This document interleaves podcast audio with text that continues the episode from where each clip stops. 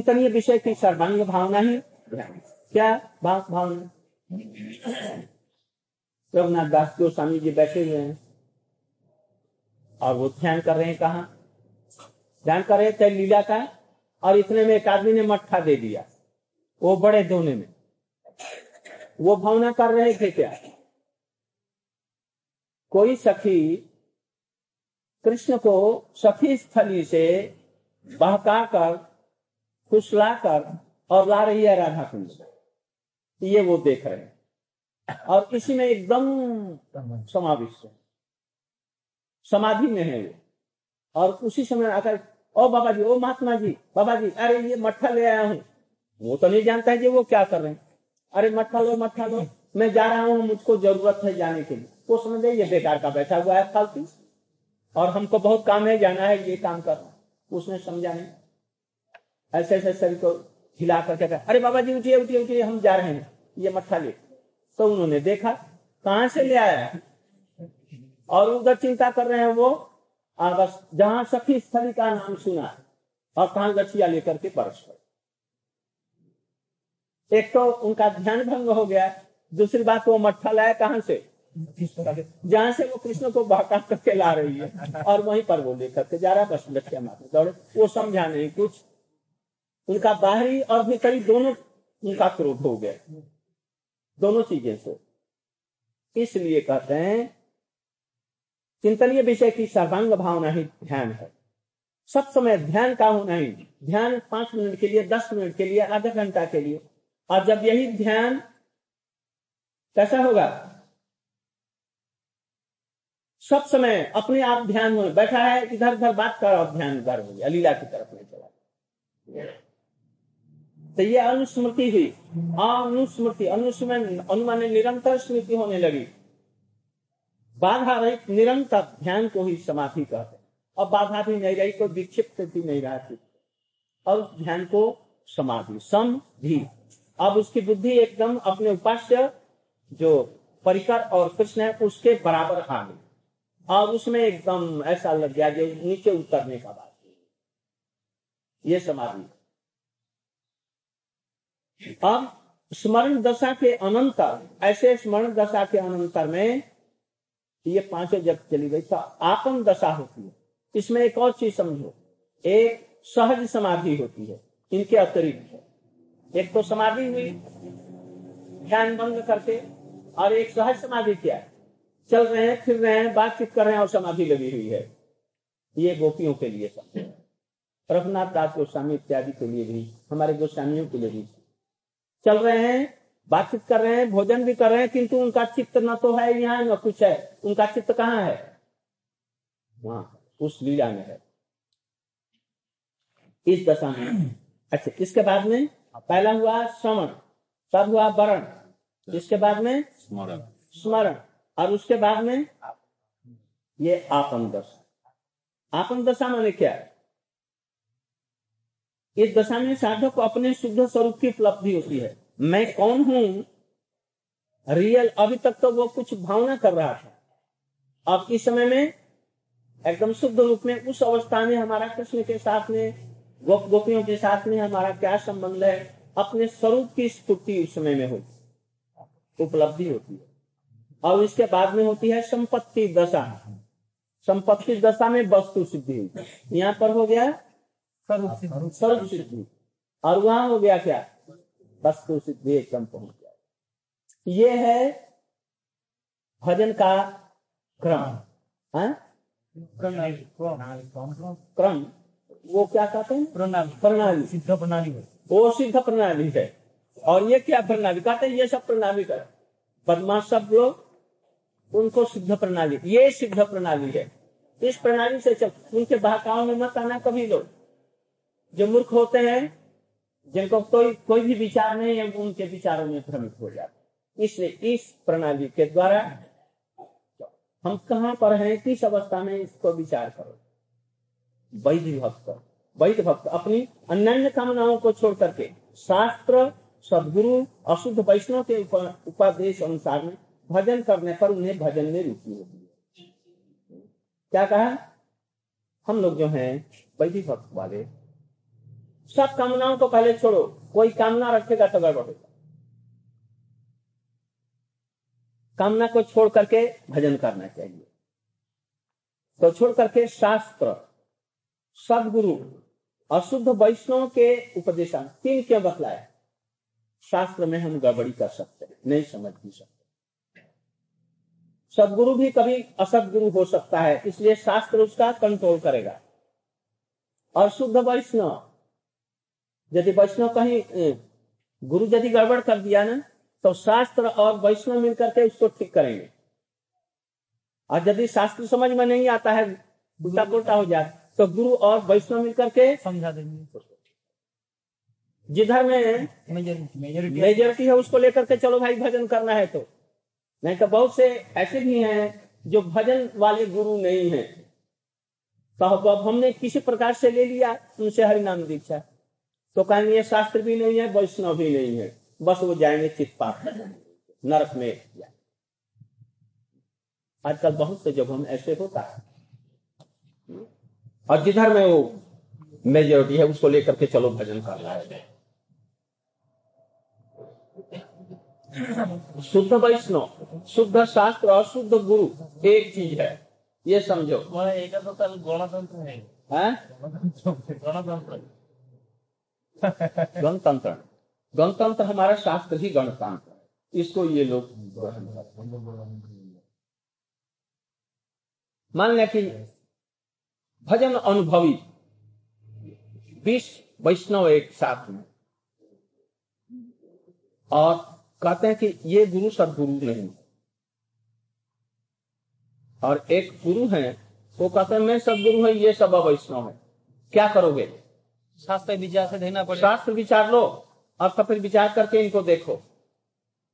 और शास्त्र का विचार नहीं है तो मारो। इसलिए ये सब विचार करना पड़ेगा। जिनको विचार का समर्थ नहीं है वो कनिष्ठ अधिकारी अभी भजन के उपयुक्त नहीं है। मध्यम अधिकार का आने पर ये सब विचार उपस्थित। वैष्णव अवैष्णव वो पहचानेगा। वैष्णव चिनिया आदर करिया।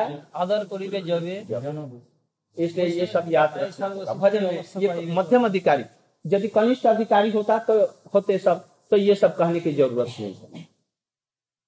उन लोगों के लिए नहीं है। ये जो भजन परायण है उन लोगों के यदि ऐसा नहीं होगा तब भजन में रुचि नहीं होगी। इसलिए शास्त्र सदगुरु और शुद्ध वैष्णव सदगुरु कहा और सद वैष्णव कहा और सत्य शास्त्र कहा तीनों को ये ठीक है। ये तीनों एक तात्पर्य पर है। आर न करी है मने आशा। इनको लेकर के चलो भजन कर।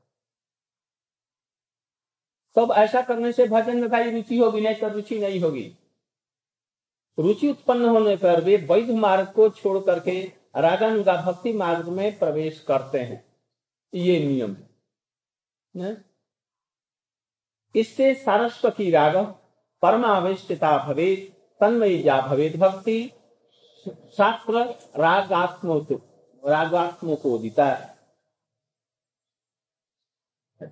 इससे सारस्वती राग स्वभाव की इष्ट में अनुराग हो। और वही राग परम आवेश आविष्टता आवेश के साथ में हो। तब फिर आवेश के साथ में जो भक्ति कहा जाता है, होती है, उसी को रागात्मिक। ये ब्रजवासियों में ही संभव है। और उसका जो अनुगमन करते हैं उस चीज़ को लाने के लिए राग को आने के लिए, उसको कहते हैं रागानुगा। रागानुगा और रागात्मिका एक नहीं। रागमयी भक्ति है रागात्मिका नाम जो रागमयी भक्ति है, स्वाभाविक रूप में ब्रजवासियों को कृष्ण के प्रति जो स्वाभाविक अनुराग में भक्ति है, इसको रागमयी कहते हैं। और कहा सुनी लुब्ध है, कौनो भाग्यवान? उसको सुन करके कोई भाग्यवान लुप्त हो जब तक लुब्ध नहीं होता है, तब तक वैधि भक्ति करो। आगे मत जाओ। और जब कुछ लोभ होना आरंभ हुआ तो आगे बढ़ो। वो लोभ ही बढ़ा देगा। लोभ है ब्रजवासी भावे करे अनुगति। लोभ से ब्रजवासियों के भावों का अनुगमन यदि वो करता है। शास्त्र युक्ति नहीं माने। रागानुगा प्रवृत्ति। शास्त्र की युक्तियों को नहीं मानता है। रागानुगा की जैसे गोपियों के लिए शास्त्रों का अनुबंध या अंकुश उन पर लागू नहीं होता। पति की एकमात्र सेवा करो, उनके लिए लागू नहीं होता। उसको श्रृंखला को वो तोड़ देंगे। इसी तरह से रागानुगा की प्रवृत्ति यदि जन्म जाएगी हृदय में तो उसका विधि का अंकुश है उस पर नहीं रहेगा, करेगा। किंतु अंकुश पर यही करना है तुमको, ये नहीं। वो कब कैसा अनुराग के अनुसार में करेगा, उसके देख करके बाह्याभ्यंतर यह द्वित साधन, बाह्य साधक देह करी समन कीर्तन मन निज सिद्ध देह करी अभावन, रात्रि दिन करे प्रजे कृष्ण। ये प्रभुपाद का विचार है। लोग कहते हैं प्रभुपाद जी, रागानुगा भक्ति की बात नहीं जानते। वो सब कारण। नहीं खाते। कहते नहीं थे जानते ही नहीं थे इसलिए छोड़ करके नवदीप का बाबा जी का आश्रय लिया। और वो दोनों मरे विष खा करके हजम। मर गए दोनों। दोनों माने कितने लोग मर गए? सेवा साधक रूपे न सिद्ध रूपे न चात्र ही यह रागानुगा के लिए बतला रहे हैं। सेवा मनी मन में जो करेगा वो साधक रूप से और सिद्ध रूप से। साधक रूप में रूप सनातन हमारे गोस्वामी लोगों ने भक्ति विनोद ठाकुर, प्रभुपाद इत्यादि ने जो साधन रूप में जो किया है, शरीर के द्वारा वो सब हुआ था। बाह्य शरीर से। और अंतर अंतर से, जैसा वो लोग अंतर से करते थे भजन, वो वैसा करेगा। सेवा साधक रूपे न सिद्ध रूपे न छात्र ही। तद्भाव लिप्सुना कार्या ब्रजलोकानुसार ब्रजलोकानुसार ब्रजलोक के अनुसार में। ब्रजलोक के यहाँ पर कौन है? रूप सनातन, रघुनाथ दास गोस्वामी इत्यादि इनके अनुसार है। एकादशी का पालन इत्यादि भी, और और सब जो विधियाँ जैसा हमारे रूप गोस्वामी, सनातन गोस्वामी ने पालन करके दिखाया, वैसे हम लोगों को पालन कर ऊपर से और भीतर से, वो जैसे मंजरी भाव इत्यादि का करते थे, वैसे उन लोगों के लिए जिनको लोभ उत्पन्न हुआ है वो आज जिनको लोभ उत्पन्न नहीं हुआ, अभी प्रतीक्षा करो। निजाभीष्ट कृष्ण पृष्ठ पाछे तो लाग गया निरंतर सेवा करे, अंतर मन कृष्ण स्मरण जनन जनन पृष्ठम निज समीहितम। तत्त कथा रताश्चासौ कुरियासम दास सख्य पित्रादि प्रेयशील गण, इनका अनुगमन करते हुए। छोटे में ये सब कुछ भजन की जितनी प्रणाली थी, ये सिद्ध प्रणाली है। इस सिद्ध प्रणाली को लेकर के हम लोग चलने की चेष्टा करेंगे। अपने अपने अपने अपनी योग्यता के आधार पर। उसको करें कृष्ण स्मरण। कृष्ण का स्मरण करो और उनकी अपेक्षा भी स्मरण किसको करो? जनन चरण उनके जो जन है, कौन जन है? दस सख्त वाले जिसको जिसमें निष्ठा है, उसी के अनुसार। उनका स्मरण करो। निज समय ही तम निज समय तम मैंने क्या अपने भाव के अनुरूप जिसका जैसा भाव पाछे माने है निजाधिष्ट कृष्ण पृष्ठ पाछे तो लाइए पाछे पाछे माने अनुगम अनुगम वो जैसा करते हैं वो लोग ठीक उसी रूप में अपने भावना के साथ में चल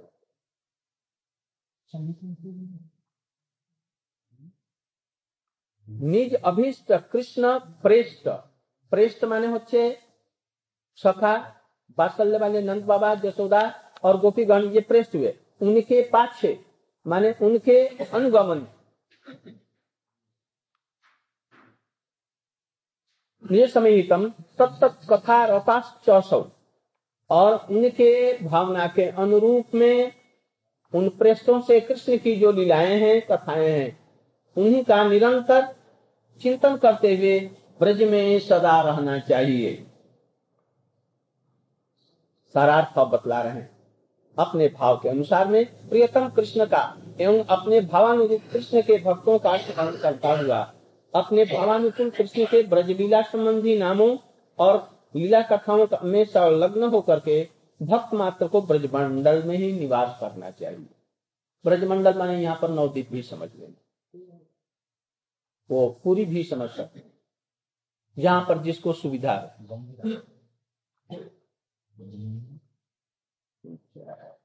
गंभीरा में बल्कि नहीं। करो वो सतासन में। सतासन में रहो और वहीं पर रह करके सत आसन लगा करके वहीं पर बैठ करके आसन शांत रस वालों को वो मित्र बेशान वेणु कदम इत्यादि के अनुगत होकर के करे। शांत वाले जो हैं तो वो लोग क्या करेंगे? गो मित्र बेशान वेणु कदम और विषाण इत्यादि के अनुगत होकर के बंशी के अनुगत होकर के जमुना पुलिन के अनुगत होकर के वहाँ के वृक्ष स्थावर जंगम उनका भी करते हुए रहे। दास वालों को रक्त तंत्र और दासों के सख्त वालों को बलदेव सिदामा सुदाम इत्यादि के अनुगत होकर। यहाँ पर सुबल इत्यादि क्यों नहीं दिया। प्रिय नर्म इसलिए नहीं दिया।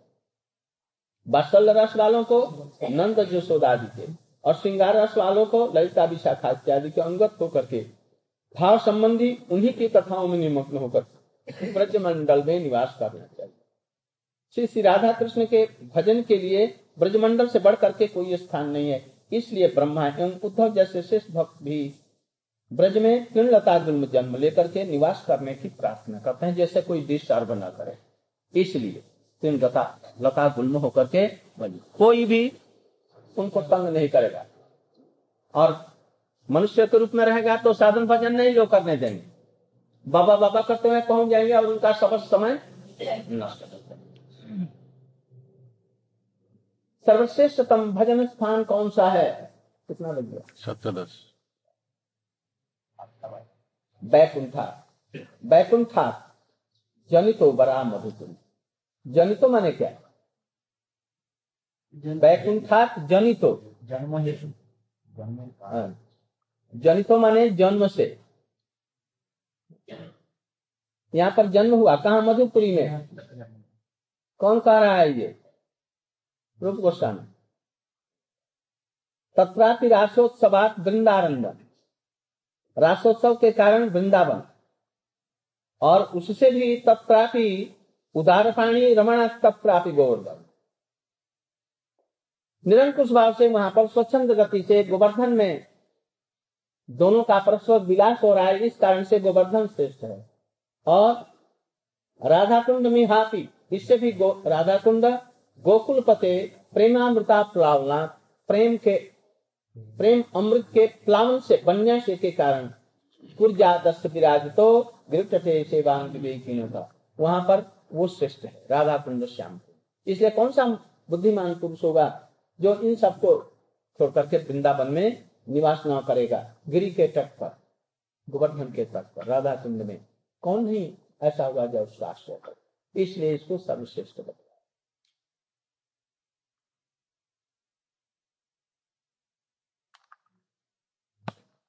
ब्रज में भी कहा निवास किया जाए? इसके ऊपर, उत्तर में स्पष्ट बतला रहे हैं। मथुरा में कृष्ण का जन्म होने के कारण मथुरा ऐश्वर्य पूर्ण बैकुंठ की अपेक्षा श्रेष्ठ है। उस मथुरा मंडल में भी रासोत्सव यहाँ पर साधारण रूप में कहा गया है। जन्म तो उनका गोकुल महापन में हुआ। इसलिए रासोत्सव होने के कारण वृंदावन से वृंदावन में भी कृष्ण की स्वच्छंद विहार स्थली होने के कारण अथवा कृष्ण के कर कमलों में क्रीड़ा करने के हेतु गोवर्धन श्रेष्ठ है। इस गोवर्धन में भी गोकुल चंद्र के गोकुल चंद्र माने क्या? गोकुल में रहने वाले है ना? नहीं नहीं। गोकुल चंद्र का इसका अर्थ ऐसा लगाओ। गो, गोप, गोपी के जो चंद्र है, अने तो वो गोकुल स्थान रहता गड़बड़ हो जाए, वैसा मत करो।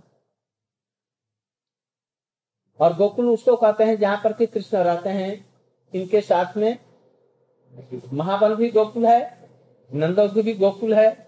समस्त उनकी लीला स्थल यहाँ ही गोकुल है। उस रूप में। इसमें भी, गोवर्धन में भी गोकुल चंद्र के राधिका विषय प्रेमामृत में स्नान करने वाले, स्नान कराने वाले प्रेमामृता प्लावना, उस प्रेम से स्नान करा देंगे, अभिषेक करा देंगे। कौन? राधा कुंड इसलिए राधा कुंड सर्वश्रेष्ठ है। श्री राधा कुंड श्रीमती विश्वभानु नंदिनी राधिका के समान ही कृष्ण के अत्यंत प्यारे हैं, ऐसा शास्त्रों में उल्लेख है। जब ऊपर में कहे गए सभी धाम कृष्ण के लीला के फल हैं, किंतु फिर भी राधा कुंड स्वरूप शक्ति की, स्वभाव की लीला वैचित्री की पराकाष्ठा इसमें प्रकाश करने वाले होने के कारण सर्वश्रेष्ठ है।